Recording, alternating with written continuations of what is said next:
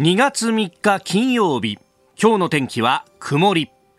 ニッポン放送飯田浩司の OK Cozy up。朝6時を過ぎました。おはようございます。ニッポン放送アナウンサーの飯田浩司です。おはようございます。ニッポン放送アナウンサーの新行市佳です。ニッポン放送飯田浩司の OK Cozy up。この後8時まで生放送です、えー、2月3日であります。まあ今日は節分ということでね、はい、えー、豆まきの準備されている方もいらっしゃるかもしれませんけれども。ね明日からはもう暦の上では春になるという立春であります。でまああの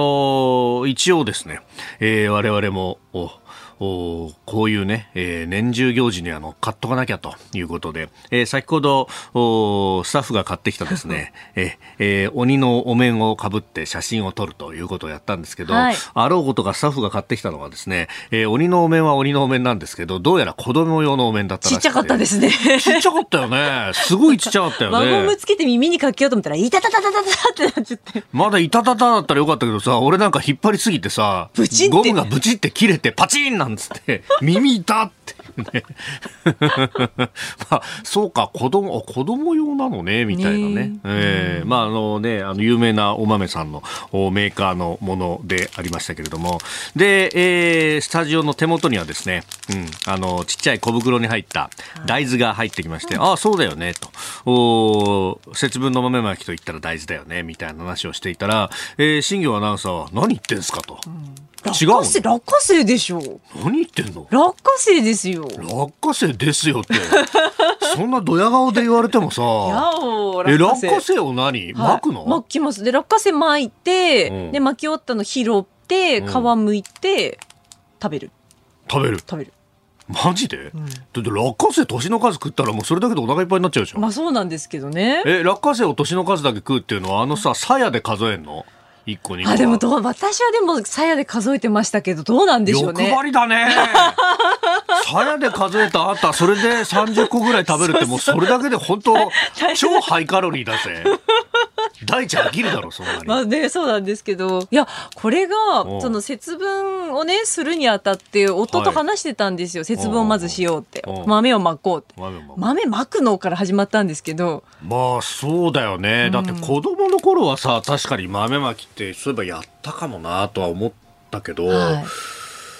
いや今家庭によってでうちもさあ。の犬飼ってるからさまいた豆を片っ端から犬が食い始めると それはそれでお腹壊しちゃうぞとか思うとなかなかできないしであとほらねえー、マンションとかだとさお庭外って言って外にまいたらさ今度廊下汚すなとか言って怒られるんだよ、はいはい、とかさいろんなことを考えると、うん、やりたいけどやれないよねっていう家庭も多いかもしれないなと、うそういうところはきちっとやるべきだと。ちょっとこう室内でですけど、こう豆まきをこうしたいなと、まあ、毎年やってたので、やろうと思って、うん、で、夫に、落花生買ってきて明日ってお願いしたんですよ。うん、そしたら、落花生って言われて。あそうだよね。だ大豆でしょ？みたいな。え、大豆なの？みたいなこと大豆なのなの？夫氏はやっぱ関東まあ、シティボーイじゃね、ないですか。だから、まあ、ね、大豆って言ってて、で、私は落花生なんですよね、気持ちとしては。えー、でもさ、落花生巻くようなところってあんのかな？調べたんですよ。調べた？なんか落花生を巻いているのは、果たしてと思ったらですね、うん、あのウェザーニュースの2018年の記事にあるんですけど、うん、はい、日本列島が真っ二つって書いてあって、え、そうなの？はい、え、そんなに落花生を巻くと多いの？あるんですよ。調べたら、いや、そんな秋田だけだろういや、じゃじゃじゃじゃじゃ記事によるとですよ、うんうんうん、北海道、東北、信越、鹿児島、宮崎は圧倒的に落花生派だったっていう。なんかウェザーニュースで全国の皆さんに節分何巻きますかっていうアンケートを取ったら、まあ、そういう結果が出てきたというえじゃあ東北北海道と南九州ってことか、はい、そうですね。鹿児島宮崎は、まあ、落花生だそうで。で AD が今日の千葉なんですよ。うんうんうん千葉のね。学生 D 君ね。そう、うん、落花生といってやっぱ千葉じゃないですか。ああ、まあね、ね確かにね。ど、どうなの？って聞いたら、いや、うちは違いますねって言われて。大豆だよな。えー、大豆だよね。えー、あ、今、激しくうなずいてますよ。いや、うちも大豆だったよ。本当ですか？横須賀も普通に。そう。で、昨日夫がスーパーに買いに行ったら、その、うん、節分コーナーみたいなところ行ったら、落花生どこにもないよって連絡が来て。いや、そうだろうな。ええー、と思って。そうだろうな。そうなの？だってほらねあの、ほら、成田さんの新勝寺とかさ、はい、いろんなところでこうね、あの、増上寺とかやるじゃん。あれも、うん、あれもさ、やっぱ大豆巻いてるよね、さすがに。大豆巻いてますけど。落花生は巻いてないと思うんだよな。北では落花生だった落花生のイメージが強いんですよね。え、じゃあ何、節分コーナーみたいなさ、うん、特設コーナーには落花生がこう山のように置いてあるの？あったと思うんですよね。へやっぱそういうのっての土地柄が出るもんなんだね。と思って。全国一律、なんか大豆で鬼を追い払うみたいなイメージがあったんだけど。うん、そう、落花生の地域もありますし、昨日、あの放送作家の方がですね、あの群馬の方なんですけど、聞いたらあのイワシの骨を玄関に飾るみたいな。ああ、なんかヒイラギとイワシの頭っていうのはね、これそれはそれでなんか風習としてはあるよね。とかっていう話もあったりとか。あれ、そうだよね。なんか、あの、その、鬼が恐ろしがって逃げていくだかなんとかっていう話だよね。うん。だからいろんな地域によってこの節分も違うんだなっていう。なるほどね。えー、いや、やっぱり常識ってものは疑ってかかんなきゃいけないんだなってことはね、よくわかりますが、お宅の節分はいかがでしょうか？もしよろしければ、 cozyアットマーク .com でお待ちしております。りますあなたの声を届けますリスナーズオピニオン。この傾向時アップはリスナーのあなた、コメンテーター、私、新行アナウンサー、番組スタッフみんなで作り上げるニュース番組です。ぜひメールやツイッターでご参加いただければということで、えー、今朝のコメンテーターはジャーナリスト鈴木哲夫さん。この後6時半過ぎからご登場です。えー、まずは去年の刑法犯、20年ぶりに増加したというニュースについて。えー、そして6時 ,6 時50分過ぎニュース7時またぎのゾーンは国会情勢。えー、加藤厚労大臣が年収の壁解消に向けて議論を進める考えということが出てきております。えー、そしておはようニュースネットワークのゾーン7時10分過ぎ、このゾーンでは立憲民主党泉健太代表に、えー、生電話でお話を伺ってまいります。でえてニュースキーワード、うん、大阪府知事選と市長選のダブル選挙、まあ、統一地方選に向けてというところ。で、スクープアップのゾーンは、えー、産経新聞の森博シンガポール支局長と電話をつなぎまして、えー、森さん今、マニラでね、えー、取材中ということでありますんで、このフィリピンを拠点とした特殊詐欺事件、まあ、特殊詐欺というかもう強盗殺人まで発展してしまったというところですが、まあ、このいわゆるルフィというところについてお話を伺ってまいります。ここが気になるのコーナーです。スタジオ長官隠しが入ってまいりました。えー、今日もね、紙面はバラバラという感じであります。えー、後ほど取り上げますけれども、刑法犯の認知件数について、ですけれども、朝日新聞一面トップは特殊詐欺についてです。えー、被害額8年ぶり増、組織トップ検挙者の1.9%と、うん、いうことで、このね、えー、実行役は、それこそ SNS 等々で闇バイトという形で募って、定で、えー、ほとんど中身知らされずに、えー、やると。まあ、金のためにやると。で、えー、末端を捕まえても、えー、首謀者が誰なのかっていうのがなかなか出てこないと。まあ、これはね、それこそ去年、あの、警視庁の池田副総監に、もう特殊詐欺についてのね、えー、お話を聞いたときに、もうすでにこの流れでいくと、今年は残念ながら被害額増えてしまうという、だからこそ警鐘を鳴らさなければいけないんだという話をされていました。まあ、本当にいいね、その器具がというところで、えー、還付金詐欺やキャッシュカード詐欺、えー、などがもう増えているし、と。ね、いうところのようであります。まあ、あの、このあたりね、後ほどまたあ取り上げてまいります。えー、それから、読売新聞一面トップは経済安全保障に関してです。極超音速特許非公開と、えー、指針原案宇宙サイバーもと、えー、いうことで、まあ、去年の5月に成立した経済安全保障推進法に基づいて、えー、政府が策定する特許非公開に関する基本指針の原案が判明したということで読売が書いております。。まあ、宇宙、サイバー、えー、あるいは電磁波というところは、うん、新しいこの、おまあ、戦いのフィールドであるということは、まあ、いろんなところで言われていて、それこそね、自衛隊もそこに向けて、えー、増強していくという話がありました。で、プラス、この極超音速ミサイルに関しては、えー、まあ、反撃能力の一翼を担うということも含めて、研究開発が進んでいるところですけれども、まあ、こういった技術であるとかと、ね、手の内が明かされてしまうと、ね、それはそれで問題になってしまうということであります。で、他にも機関インフラの機能維持に関する基本指針の原案もまとめられたということであります。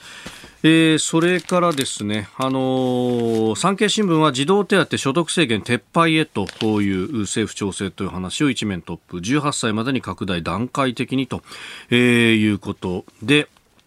うん小倉担当大臣がこうした考えを公明党の幹部にも伝えたということを、えー、記事では書いております。児童手当について、まあ、こうなるとじゃあその民主党政権時代の子ども手当と何が違うんだと、まあ、あの旧民主党の方々が怒るのは、まあ、確かにそうだよなというところはあるところです。えー、そして気になるニュースですけれども各紙、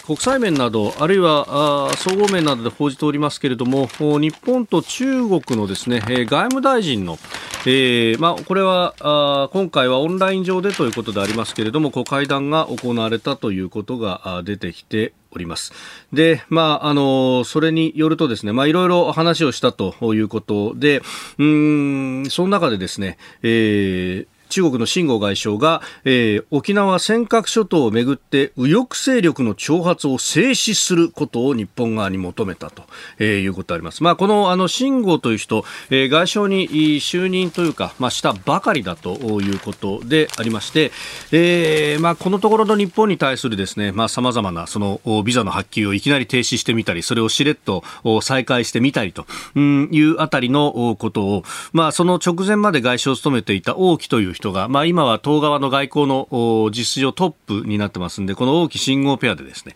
えー、いろいろ主導したというふうにされております。まあ、なんといっても就任したばかりということがありますんで、ここで日本に対してですね、あんまりこう弱腰の態度を見せると、自身のさらなる出世に非常に響くということがありますんで、まあ、そのネタとして使ったようなところは、まあ、おそらくはあるんだろうなというのが、えー、いろんな指揮者の方からも指摘されているところでありますが、うん、こうしてですね、えー、強硬なことを言ってきていると、まあ、あの戦狼外交はやめたんじゃないかというふうに言われますけれども、ただ、えー、ここのところは、まあ、日本に対してというのは、えーアメリカや、あるいは EU に対してとは、だいぶこう態度が違うなというところが非常にわかるところです。で、まあ、あの、これを裏打ちするようにですね、海警の船舶も150隻体制に増強してというようなことも出てきております。まあ、これを、あの、尖閣のみの対応ではないだろうということも言われておりますが、第二海軍化が加速しているということで、日本に対してはね、非常にこう強硬な態度を取ってきているということですが、まあ、その危機感でもってですね、やはり日本も備えなければいけないということにもなるだろうと。で、それからあの、右翼勢力の挑発を制止することを日本側に求めたと言ってもですね、まあ我々は民主主義国家であって、そして言論の自由というものがある程度認められていると。えー、言論の自由認められているわけですから、えー、これを制止することをじゃあ政府が、えー、完全にできんのかって言ったら、まああの我々の常識からするとそれは無理だろうと思うんですが、まあ中国側は全ての言論を統制しているということがありますから、ふとした表紙にですね、えー、こういうことが当然できんだろみたいなことが、えー、出てきてしまうんだなと、うん、いうこともまた、えー、わかるニュースだなというふうに思います。まあ、いずれにせよ日本は日本の原則をきちんと、えー、主張していくということが何よりも大事になると。まあ、それこそね、あの、新型コロナ対応のあれも感染症対策だよというね、えー、そこの筋を曲げずにいたら中国側がしれっとこう、やはりこう筋論でいけばどっちに部があるかっていうのがおのずから分かってくるというところでもあるし、ここはあの粛々とというのが挑発に乗ってっていうことになると、向こう側にとっては、ほれ見たことがやっぱり日本が、我々が中国に対してというふうになってくるんで、まあ、なんといっても粛々とというのが大事になってくるんだろうなと思います。この時間からコメンテーターの方々ご登場です。えー、今朝はジャーナリスト鈴木哲夫さんです。おはようございます。はい、おはようございます。よろしくお願いします。お願いします。お願いします。鈴木さん豆まきは大豆ですか？当たり前でしょ。いや、びっくりしました。ねえ、本当秋田は。でもね、いや、ええ、聞いたことある気はししますよ。だから、その、うん、巻いてるところもあるっていうね。うん、だけど、まあ僕は、なんか、食べま食べるもんでしょ？落花生は違うか。宮崎では落花生を巻きますとか宮城出身で落花生でしたとかね。メールやツイッターでもいろいろいただいてます。愛宕山のうぐいさんゆうたんさんありがとうございます。ありがとうございます。いや結構ねこれ土地で土地としていろいろあるんだなというのがねなんか高級な豆まきになりませんか？確かにね、まあ、豆コストとしてはそれ言うと大豆に申し訳ないけど。まあね。落花生巻いてそのままねこう剥いてね食べられるっていうのがね。そうですよね。ね畳の部屋だったら巻いたの食べますとかいろいろね。でも大豆も食べるでしょ？大豆食べる食べる。僕も食べます食べますよね。でも今僕64とか5食べなきゃいけないから。ああ、年の数だけ食べるっていうのはね。もう無理ですね。大変な年の数わかる。さて、えー、今日も8時までよろしくお願いします。まずですね、えー、去年の刑法犯が20年ぶりに増加というニュースについてなんですけれども、20年ずっと減ってきたけれども、ポッと上がったっていうね、うん、ちょっと大きく取り上げられてます。いや、やっぱりそのコロナじゃないでしょ？うかね。あの、僕よく節目で、あの、もう付き合い長い、あの、警察庁の OB の方いてね、話を聞くんです。まずコロナが始まった時に、とにかくその、はい、あの、まあ、普通の粗暴犯とかね、強盗とか減りますよと。予測したんです。まあ確かにそうですよね。外で歩かなくなっちゃったから。なるほど。うん、それで、だけど犯罪の質が変わると。家庭内に移るってわけですよ。家にこもってるから家庭内で何かもう暴力とかね。確かにそうですよ。子供を手にかけたとかいろいろ家庭の中の増えましたよね。増えましたね。それとその OB がしたのはや知能犯が増えると。これはもう支援金とかお金が国のお金が動き出すんで絶対に。はいああ、それもその通り。特殊詐欺のね、えー、被害が増えたってまさにそうですよね。そうそれで、やっぱりその、あある意味では社会活動が戻ってくる。だけど、やっぱりコロナにこの増えてる刑法犯は影響してますね。例えばそのコロナで仕事を失ったお金がないとかね。えー、なんか今までの鬱憤がとかね。それとね、刑法犯ではないけども、やっぱり僕は同じ事件と捉えてんだけど、はい、自殺者が増えた。ってますよね。うん、これは去年の秋だったかな自殺白書が出て、はい、やっぱり、えー、それまでコロナ前に比べて平均比べて1000人ぐらいやっぱり自殺者が増えてる。で、女性が増えてるんですよね。あでやっぱり女性のうつだとかそのあのほら非正規でもうすぐコロナで切られたりとかね、子育てですごい大変だったりね。だからそういうこの自殺者もやっぱコロナですよね。うん、だからそのまああの結局コロナでいろいろ犯罪の質が変わってきたけどコロナがじゃあ明けてもね、はい、そのある種のコロナ僕は難民なんてよく言うんだけれどもそこで被害に遭った人たちのこれから別のまた事件っていうのはしばらくこれから増えていくわけで、これはその警察が取り締まるっていうよりもその政治がね、はいやっぱりそのそこのところをしっかり見てあげないといけないわけでしょ？あの例えばそのそういう苦しんでる後遺症苦しんでる人の支援とかね、はい、その経済的な困窮してる人へどういうふうにフォローしていくかとかね。それもでもなんか今こう議論とか政府の雰囲気見てるとなんかもうコロナ、はい、はい、もう開けた、はい、全部支援金切っちゃえみたいなね。そうなるとやっぱりその犯罪や自殺とかそういうのは、うん、続いていくのかなっていう。のがそこは政府しっかりやってほしいと思いますけどね、えー、えー、国会の議論についてはこの後、えー、ニュース7時またぎ等々でお話をいただこうと思っております。ここでポッドキャスト YouTube でお聞きのあなたにお知らせですラジオ局日本放送飯田浩司の OK コージーアップ週末増刊号を毎週土曜日の午後に配信しています。1週間のニュースの振り返りニュースの予定やコメンテーターのラインナップをご紹介しています。後半には Cozy upコメンテーターがゲストと対談するコーナー。今月はジャーナリストの長谷川幸洋さんとモラロジー道徳教育財団令和専攻塾塾頭の山岡鉄秀さんに登場いただきまして国際社会における情報戦をテーマに掘り下げていきます週末もぜひチェックしてくださいあなたと一緒にニュースを考える飯田浩二の OK 工事アップ。コメンテーターの方々と7時をまたいでニュースを掘り下げてまいります。えー、今朝はジャーナリスト鈴木哲夫さんです。引き続きよろしくお願いします。はい、お願いします。えー、ではまず株と為替の値動きをお伝えしておきます。現地2日のニューヨーク株式市場ダウ平均株価は前の日と比べ39ドル2セント安い。3万4セント日53ドル94セントで取引を終えました。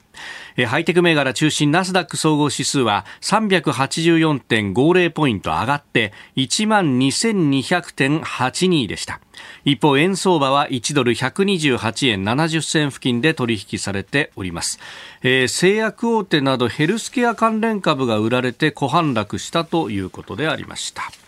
えー、ではこの時間取り上げるニュースはこちらです。加藤厚生労働大臣年収の壁の解消に向けて議論を進める考え。加藤厚生労働大臣は昨日の衆議院予算委員会で年収が一定額以上になると社会保険料負担などが生じて手取り収入が逆に減るいわゆる年収の壁の問題について壁を意識せず働くことができるようどのような対応が可能か議論を深めたいと述べました。えー、パートで働く被扶養者の年収が130万円を超えると厚生年金などの社会保険料の負担が発生するとで結局手取りが減っちゃうぞという話。うん、あのーこれは130万円の壁って、まあ、まあ、俗にずっと言われてきたことで、はい、あの、まあ、パート、まあ、女性が多いですけれどもね、えー、あの、そういう子育てをしながらとか、あの、まあ、割と年配の女性の方でも、あの、なんとか家計のためになんてね、はい、あの、そういうパートの方多いんだけども、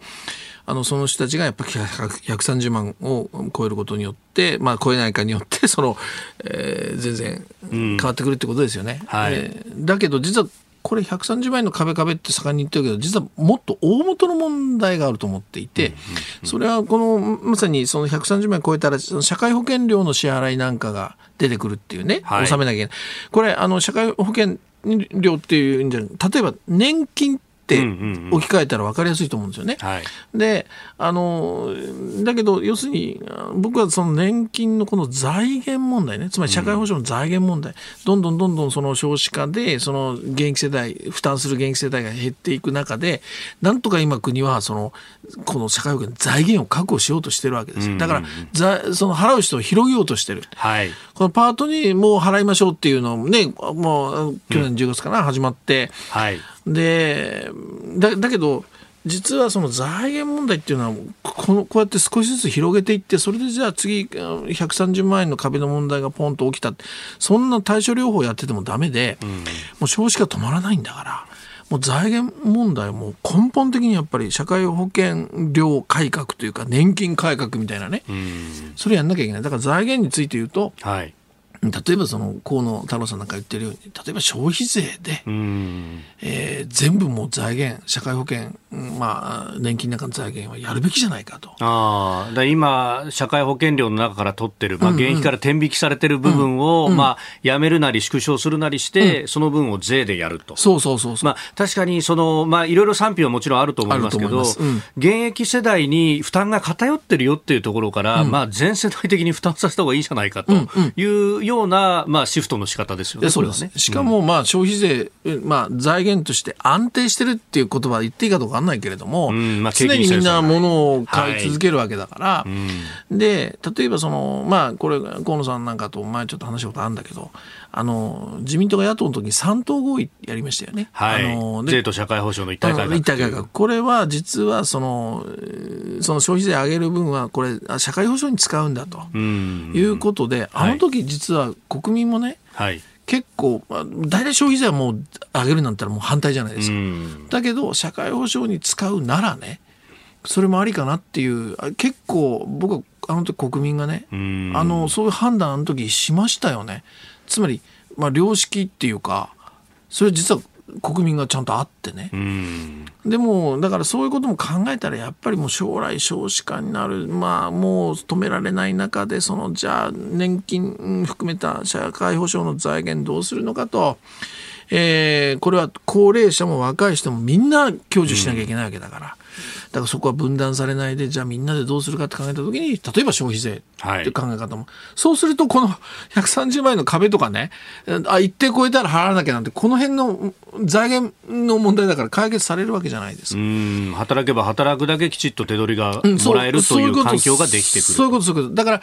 たださっき飯田さんおっしゃったように消費税上げるとか消費税当てるってことはこれはね、うん、賛否ありますよ。であの時の三党合意の話も、うん、いや社会保障に使うって言ってたのに蓋開けてみたらこれなんか債務返済に使われてんじゃん、ね、おかしいよねっていうのがねそうそうそう。ありましたよね。そういうでもまたそこで国民は不信感をやっぱ持ってるからね。だから今からまた消費税になっててで財源になったらえっって思うかもしれないけど、うんうん、でもそういう改革やっていかなきゃこういうねなんかこう場当たり的にじゃあ次130万円の壁なんとこの壁をちょっと上げて、200何万にしてみたいなふうになっちゃった、ね、今度はね、そういう議論になって、でもそれじゃ永遠に解決しないですよ。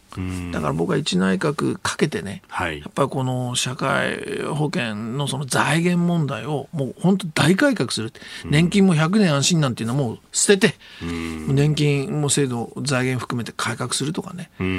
僕あの、今ちょうどその少子化の問題いろいろ出てきてるでしょ？はいいいきっかけじゃないですか、もうここでやっぱり政治が英断しても、これを1年徹底的にやっぱり社会保険のその改革をするとかね。うんうん。まあ、ね、日本維新の会などが提案しているそのベーシックインカムという制度もどうなんだとか、まあ、あれはもうね、あの生活保護とかも含めた、ねえー、社会福祉全般をじゃあ賄うことができるのかとか、いろんな、うんうん、これがでもあの給付のカットにつながるじゃないかっていう批判だってもちろんありますもんね。そうですね、うん、ベーシックインカムなんかもうすごいいいんだけども、大胆すぎるんでね、大胆、ね、だから一気にそこは無理かも、でもやっぱり財源問題っていうのは僕か、着手できると思うんですよ、その気になればね。それをやらなきゃ永遠にこうやって、はい、130万おっしゃったように、そこ壁つって、次は、え、なんか200万次は壁出てきたのとかね。結局。そうなんですよね、で現場からすると、これ、メールでも結構いろいろ来てますが、うんうん、あこの方、ゆきさんという方、あの私の会社はあほとんどがパートなので、全員の社会保険料を負担すると会社が潰れてしまうということで、うん、就業時間の調整が行われて、時給は上がってるのに、収入は少なくなってしまいましたと、うん、これ、本末転倒みたいなことが起こる。いやだからパート雇ってる中小企業なんか、すごい今、大変ですよ。はいうん。だからそれを繰り返していっても何の解決にもならない。根本的な改革っていうことにもう着手する本当タイミングなんじゃないですか？これだけ少子化問題今出てきてるからね。それに合わせてねうん、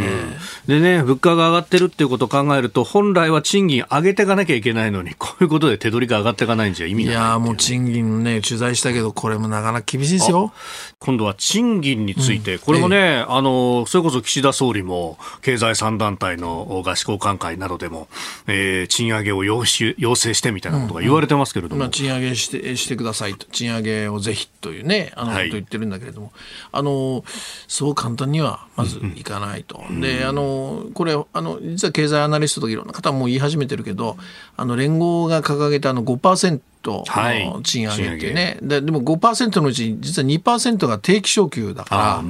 実質はベースアップは3%なんですよね。で物価上昇率は、はい、去年の消費者物価指数もそうだけど、もうすでに4%超えてて、はい、東京のあのこう指標って言われてるけど、東京だけのやつ、1月の、ね。うん、これもはさらにまた4.7だったかな、もう増えてる、ごめんなさい、4. 点あのいくつだったと思う。うん、4%台のね、半ばから後半ぐらいですか、ね、そうそうそうそうそう、っていう、これ指標だから、多分全国もまた物価上昇率っていうか上がると思う。そうするともうあの3%じゃ追いついてないってことなんですよね。で、まあのこれあの城南信金っていう東京のねあ、はい、あの、えー、まあここはいろいろいろんなことを発信する、はい、あの ところでもあるんだけども、うん、まあそれはちょっと置いといてもそこがやっぱり調査すると中小企業のやっぱり7割ぐらいは賃上げできないって言ってる。中小企業は無理なんだっていうことなんですね。その、うんだからその岸田さんが話をしている相手はまあ大企業、ね、連合に加盟してるきこれはもう大企業。大企業、えー、うん、でその中で思い切って上げるところも出てきてるんですよ。だからそれはもう本当にその、まあ、勇気も評価していいと思うし、まあ、からくりも逆にあるとは思うんだけどいろんなね事情も。だけどでも中小はやっぱり厳しいわけですよ。で僕がちょっとその中小の方たちの集まりで呼ばれてね講演してくれなんて言って、ね、伺ったりして意見交換なんかするけど、はい、今年の3月で自主廃業するっていう中小企業結構多いわけですよ。でそれはもうまずコロナのねいつもい。いんだけど支援金の返済。これはきつい。でもなんといっても物価高だもう原材料が上がってる。それから工場を動かす光熱費とんでもないですよね。これ、一般の、とにかく家庭でもなんか、倍ぐらいにもうね、なってびっくり皆さんしてるけども、だからもうとてもじゃなくもう価格転嫁商品にはできないってわけですよ。で僕はその自主廃業しますって聞いたその中小の方お菓子をちょっと作ってるところなんだけど、はい、お菓子の値段をね倍にはできませんと。でまあパートもいるんだけど、まあ、一応従業員もいてその人たちはもう申し訳ないっていうことで自主廃業なんですよね。だからそ彼が言ってたけど賃上げってどこの国の話ですかっていう非常にきつい言い方してたけど、だからそういう意味ではね、僕、岸田さんがやるべきは、確かにその賃上げ、インフレを超えるその賃上げを要請する、これも大事ですよ。だからそれは要請し続けなきゃいけないんだけど、そのお願いよりまずやっぱり物価高対策が先じゃないかと思いますよ。だからその、まあ僕はよく言うんだけど、その消費税減税とかね、えー、向こう2年間ね。懐にお金を残す形の。うんうん、あの別にゼロにしなくてもいいんだけれども、はい、その消費税下げれば中小企業のの負担も減るし、それから僕らが生活していく必需品なんかも下がるわけだから、そういうのはちょっと我慢する。つまり、まあ何や、それは一つのあの案なんだけど、そうに限らず、やっぱり、賃上げをお願いするよりも、物価高対策をね、とにかくやってほしい。で、今の、その、まあ、今年の来年度予算なんかの中にもそういう目立ったものが例えばないのは、もう、もう急遽補正をね、はい、えー、すぐに組む、まあ、えー、予算上がってすぐ補正かっていう人もいるかもしれないけど、あの、僕は物価高対策、えー、賃上げをお願いするより物価高対策っていうふうにすごく思いますね。うん、本当、まあね、日本の働いてる人の7割は中小企業に属しているというふうに言われていて、ここが上がらないとっていうところだけど、まあ、ね、下請けをやってる企業なんかからすると、いや、元請けが払ってくんなきゃ、俺たちは上げるのに上げられないよっていうね。そうなんですよ。あの、私ちょっとまあ、かなりお付き合い深い知人がね、ええ、その実は車の自動車のいろんな部品の下請けを作ってるんだけども、はい、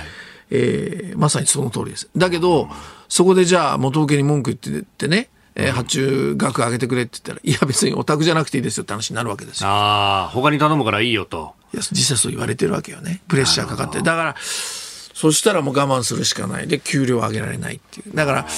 あのそういう構図だからだから賃上げというよりもやっぱりその物価高対策に政府はシフトしていくべきだと思いますよね。ね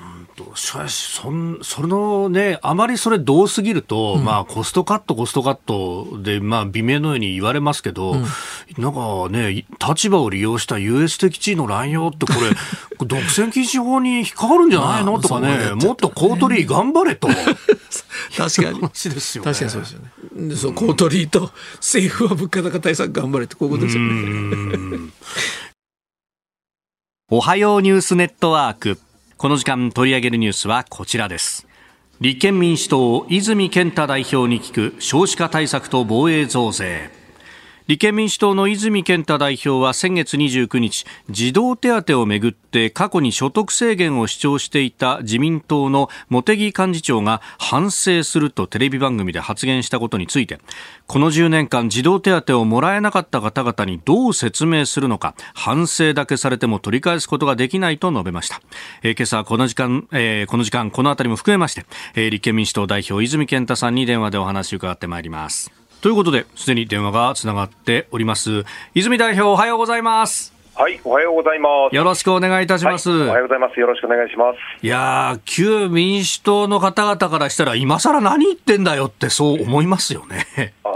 あまあ、でも本当、制度が前進するのであれば、ええ、まあでもそれは本当に一歩前進なんですけど、ただまあ、今まだ岸田総理が明言したわけではないので、はい、まあ匂わせて、まあ、スープの匂いだけを書かせて、うんもし実現しないっていうところ、とんでもないことですから、まあ最後まで実現するところまで気を抜かずにやっていきたいと思います。うん。このあたり、何か観測気球的なものを挙げて、結局、あれどうなってたっけみたいなことが、この世間多いような気がしますが、ユさん、全体をご覧になってて、この世間、どう思いますか、まあ、ありえますね、今やっぱりあの4月に統一地方選挙があるので、はい、まあ、そこに向けてなんとなくやっている感を出すということや、あるいはやっぱりこう旧統一教会の問題から目をそらして、はい、まあ、別な話題、あるいは防衛増税から目をそらしてと、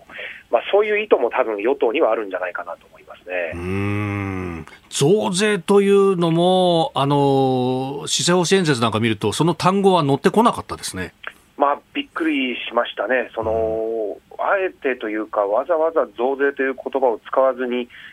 将来世代の負担とかですね、はい、言い方をとにかく変えて、まあ、国民の皆さんに印象を薄くしようとしていますが、間違いなく起きるのは、うん、まあ、増税ですので、法人税、たばこ税、復興特別所得税、はい、この3税が増税されるというのが今回の防衛力の整備なので、うん、まあ、そこはわれわれやりすぎじゃないかと言ってますね。これまずその少子化対策についてなんですが、はい、えー、泉さん、立憲民主党がやろうと考えている少子化対策はどういったことになりますか？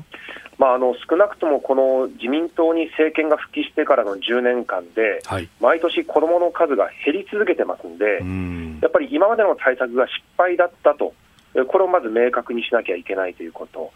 でそしてやはりこの子どもたちの、まあ、負担ですよね、子育ての負担が大きいので、この児童手当の所得制限をなくすというのも、まあ、それなりに収入がある家庭だと、もう一人子供を産もうかとなったところに、はい、この所得制限が入ってしまったんで、うん、そこにもブレーキがかかってしまった、まあ、これを撤廃するということ、うん、そしてやっぱり、あのー、育児休業給付をですね、はい、えー、取ると、まあ、今までもらっていたお給料よりも減額されてしまうとか、まあ、その他には、この住宅を借りるときのですね、まあ、家賃補助がないだとか、はい、まあ、やっぱりこう全体として若い世代が子供を産んで育てようと思ったときに、ああ、国は優しく制度を作ってくれてるんだなと、自分たちを応援してくれてるんだなと実感できる、まあ、そういう対策にしなきゃいけないと思いますね。うんまあ、これね、そうなると、まあ、あ政府としてきちっと財政出動していかなければならないというところですけれども、えーまあ、そうするとね、突っ込まれがちなのは財源についてということになりますが、うんうん、このあたりいかがですか？まずあの今回、政府が防衛増税をはじめ、ですね防衛費を増やすと5年間で倍にすると言って、14.6兆円を出すと言ってるわけですね。はい、まあ、ですから、その財源は少なくともまず国家としては用意できる財源で、これをあとどこに振り向けるかっていうところで、今、全部防衛費に振り向けようとしていると、はい、そうじゃなく、もう少しやはりバランスを持って少子化対策や教育関係に予算をつけるべきだということですね。あとは今あの、国の税収そのものはまあ増えていますので、はい、この産業を育ててしっかり増収を図るということと、われわれは応能負担といって、所得税ですとか金融課税ですとかは、はい、まあ、それなりに稼いだという方々にはですね、もう少しこう税率を高めて、そこからの増収も図っていくと。そういうことは可能だと思います。うん。まあ、確かにあの金融所得に関しての課税が富裕層にかなり有利になってるんじゃないかとか、いろんな指摘ありますもんね。そうですね、1億円の壁と言われて、まあ、1億円以上の収入、まあ、所得を超えていくと、まあ、租税負担率が逆に下がっていってしまうと、まあ、この制度は改善しなければいけないと思いますね、えー、スタジオにはジャーナリスト、鈴木哲夫さんもいらっしゃいます。あ代表おはようございます、鈴木哲夫です。はい、どうも。あの最近、記者会見でもなかなかあの厳しい、きつい言葉が聞かれるようになって、はい、あのはい臨戦態勢という感じを受けてますが。そうですね。えー、あ今のこの機会にしっかり政策を変えていかなきゃいけないですね。ですよね。それでね、はい、このあの少子化対策はまさにおっしゃるように僕が取材しててもね、やっぱりあの統一戦を意識して、その増税とか旧統一教会、こういうものの目をそらすで、少子化少子化っていうふうに、これ戦略的だと、どうもそんな感じなんですね。で、でもね、これあの、代表、僕は思うんだけど、じゃあ所得制限を撤廃したら、はい、それでよしではなくて、うん、その、格論ではなくて、やっぱり理念だとか、うん、その、いわゆる、育児とまた子育てと、それから少子化対策とこれ全然次元も違うし、うん、僕は、だから、なんか、所得制限撤廃すれば、はい、これでいいですよじゃなくて、もっと根本的に理念が違うんだぞっていうものを、見せるべきだと思うんですね。うん、うん、その辺どうですかね？もう我々ずっとむしろそっちの方を言ってきたところがあって、うん、まあ、よく言わ言ってきたのがチルドレンファーストという言葉ですよね。うん、でこれはもう10年前からずっと我々が使っている言葉なので、もうとにかく子ども中心の世の中にしていかないと、日本の将来がないと。でそれは単純にその少子化対策と呼ばれるというよりも、やっぱり子どもを中心に子どもがのびのびと育てる環境にを作らなきゃいけないと、まあ、例えばですね、まあ、いくら制度を整えても、まあ、例えばこのバスや鉄道の中でベビーカーをのもの使っていたら文句を言われるだとか、うん。はい、幼稚園や保育所の周りから声がうるさいと言われて文句を言われるとか、えー、こういう子どもにとって過ごしにくい環境が世の中にあれば、うん、やっぱり親たちはなかなか子どもを育てにくいという実感を持ってしまうわけですよね。うん、ですからこう世の中でもう子どもが元気で地域で遊べるやっぱり世の中にしなきゃいけないと、公園だってあれはだめ、これはだめと言っていたらですね本当に子どもたちを育てようという気は親は起きなくなってしまうので、まあ、そこはやっぱり社会全体で、チルドレンファーストというものは何なのか、うん、子どもたちにもっとこの世の中で自由に過ごせるような環境を作っていく、まあ、そういうことも大事ですし、うん、まあ、あの私たちは防衛予算を倍増するよりも、まあ、子育て予算こそ倍増するべきだということは言っていますので。まあ、そういうところで我々としての考え方をより伝えていきたいなと思いますね。確かにかつてその子ども手当、児童手当の議論が行われたその10年前の時ってその社会で育てるのか家庭が育てるのかっていう、ここ大きな論点になってましたよね。うん、これがすごく歪償化されて、社会で育てると我々が言った途端に自民党の側からは、はい、親の責任はないのかとか、その親が育てるんじゃなくて、世の中だけが育てるのかって、かなり極論で反対をされて、まあ、ボコボコに攻撃を受けたわけですよね。ただ、やっぱり家の中だけでは育てられないし、はい、地域の中で子どもたちが受け入れられる環境をなくして、やはり親も子どもも子育てを伸び伸びできる環境にはならないですよね。そこがやっぱり社会で育てる助け合いや支え合いがあって初めてまあ、あの地域で子どもたちが育っていくということだと思いますけどね。そしてそこの負担を現役世代が今ね、現役世代の負担率が5割に達しようと、6割いくんじゃないかみたいなことを言われているところで、それもやっぱりちょっと変えていくってことが必要ですか、うん、あのー資産の移転ということも確かに考えなければいけなくて、はい、まあ、日本のその金融資産が2000兆円と言われますけれども、えー、まあ、6割、7割ぐらいが60歳以上の方々のものであって、まあ、若い世代に、まあ、お金が行き渡っていないわけですよね。まあ、その意味では改めて、まあ、よく我々あのシルバー民主主義という言葉が使われることもありましたけれども、はい、改めて若い世代にその使えるお金まあ、そして若い世代が動ける場所、まあ、居場所と出番というのをですねもっと若い世代に提供していかなきゃいけないと、まあ、そういう今、国家の、まあ、フェーズに入ってるんだと思いますね。なるほど、わかりました。泉さん、朝からどうもありがとうございました。はい、またいろいろ教えていただければと思いますので、よろしくお願いします。はいはい、ありがとうございます。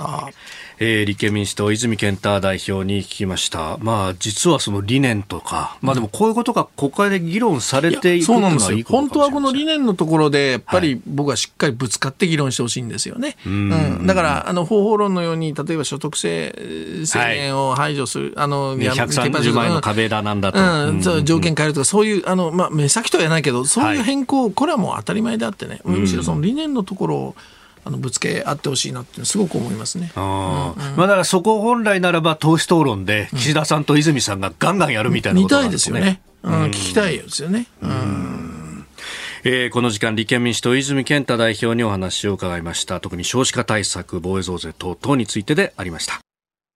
来週のコメンテーターは6日月曜日ジャーナリスト須田慎一郎さん。7日火曜日ジャーナリスト長谷川幸宏さん。8日水曜日数量政策学者高橋洋一さん。9日木曜日作家で自由民主党参議院議員の青山茂春さん。そして10日金曜日は外交評論家内閣官房参与三宅邦彦さんです。さらに続いて再来週は特別企画をお送りします。増税、少子化、ウクライナ、工事ダブルコメンテーターウィーク。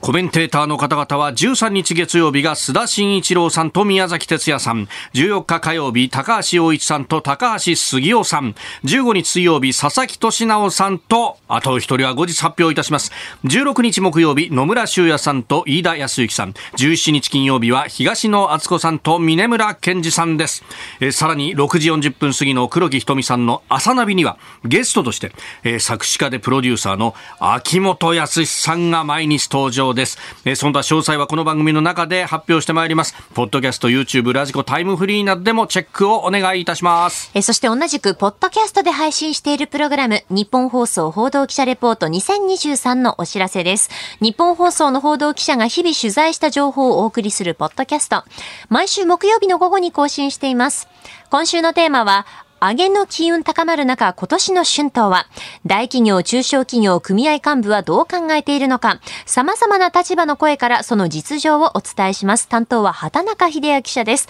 ポッドキャストも地上波もぜひお聞きください。来週、そして再来週も飯田浩二の OK 工事アップをよろしくお願いします。続いて、教えてニュースキーワードです。大阪府知事選と大阪市長選任期満了に伴って4月9日に予定されている大阪府知事選挙と大阪市長選挙の顔ぶれが少しずつ見えてきております。この大阪ダブル選挙について考えてまいります。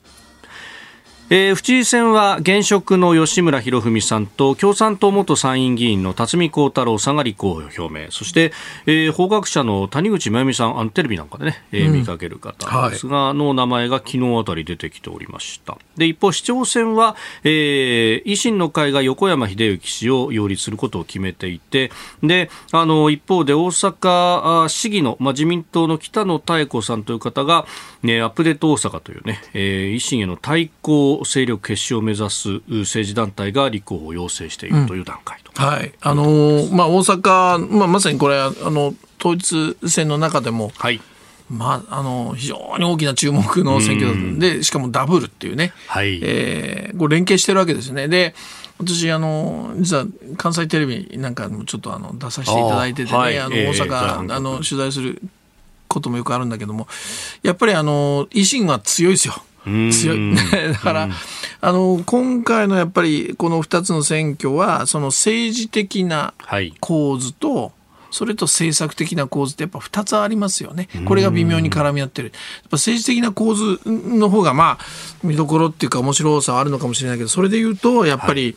あのこのアップデート大阪っていうね、ええ、あのーな何？それっていう実はこう、まあ、あの組織みたいなのが出来上がったんでこれ何かというと結局ね、うん、あの非維新なんですよね、うんうんうん、要するに維新。がやってきてるいろんな、まあ、政策やいろんなことに対してねやっぱりあのこれそれでいいのかっていうことで少し動いていこうという。で、これがまあ不思議なんだけど、例えば財界の人が参加してたり、それから自民党ですね、大阪はね。はいそれだけじゃなくて、例えば連合とかね。お それから、まあ、要するに、えー、左派系のいわゆる団体とかね。うんうんうんうんまあ、とにかく、なんていうのかな。まあ、中央じゃ考えられない、考えられないですよ、えー。そういうもの、でも、そういうものを作っても、やっぱり、維新の勢いなんとか止められないかということで、まあ、これは非常に、あの、一つの、まあ、対立構図としては、僕はね、あの、面白いと思ったんだけども、ただ、じゃあ、誰を候補にするかっていうことですよね。はい、で、これで、やっぱ相当いろんな候補、このアップデートの方でね、あの、探してた動きありますよね。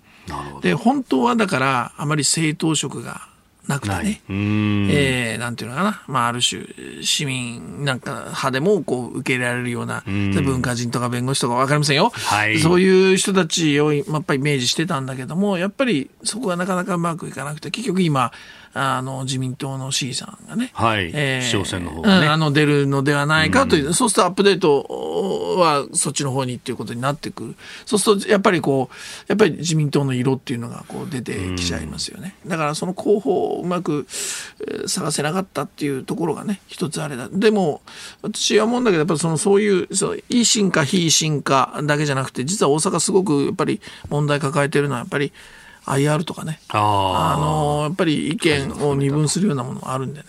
そういう意味ではここはちょっと注目ですよね。なるほど。えー、まあね、まだ統一挑戦まだ時間もまあちょっとはあるというところですかね。うん、まあ候補もまだバラバラ出るかもしれませんね。んえー、続いてここだけニューススクープアップです。この時間最後のニュースをスクープアップ。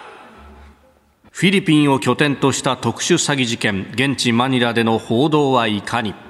フィリピンのレムリア法務大臣は日本が広域強盗事件に絡み強制送還を求めている4人の容疑者のうち2人を先行して送還する可能性があると述べました。マニラの裁判所で2日午前に開かれた容疑者2人の刑事裁判が即日棄却にならず7日に再び審理を行うことになったことが影響したとみられております。では現地はどういった報道になっているのか。マニラで取材中産経新聞の森博シンガポール支局長にお話を伺ってまいりますというわけで、すでに現地と電話がつながっています。現地は1時間の時差、朝7時前というところであります。えー、森さんおはようございます。はい、おはようございます。朝からありがとうございます。よろしくお願いします。よろしくお願いします。えー、私はあの森さんとはご無沙汰しておりますというかですね、あのシンガポールで米朝首脳会談があった時に一度ご挨拶させていただいて、えー、その時もお世話になりました。ご無沙汰しております。ご無沙汰しております。よろしくお願いいたします。いやシンガポール拠点ででも今マニラに行ってやっぱりお忙しいですね。いろんな事件あると動くんですね。そうですね。落ち着かない日々でもこういろいろなところ行っていろいろ取材してます。はい。で、今回はこのまあ広域強盗事件に絡んでというところで、二人先行返還みたいな話が日本では伝わってますが、現地どういうふうな雰囲気になってますか？はい、そうですね。あのーまずですね、その2人という話、まあ昨日急に2人という話に実はなりまして、ですねこれまであの一貫してレムリア司法大臣の方はですね、えー、4人同時、えー、を主張していたんですけども、昨日まあその先ほどもご紹介ありましたけれども、その司法手続きのちょっと却下が認められなかったということで、2人送還という流れになっております。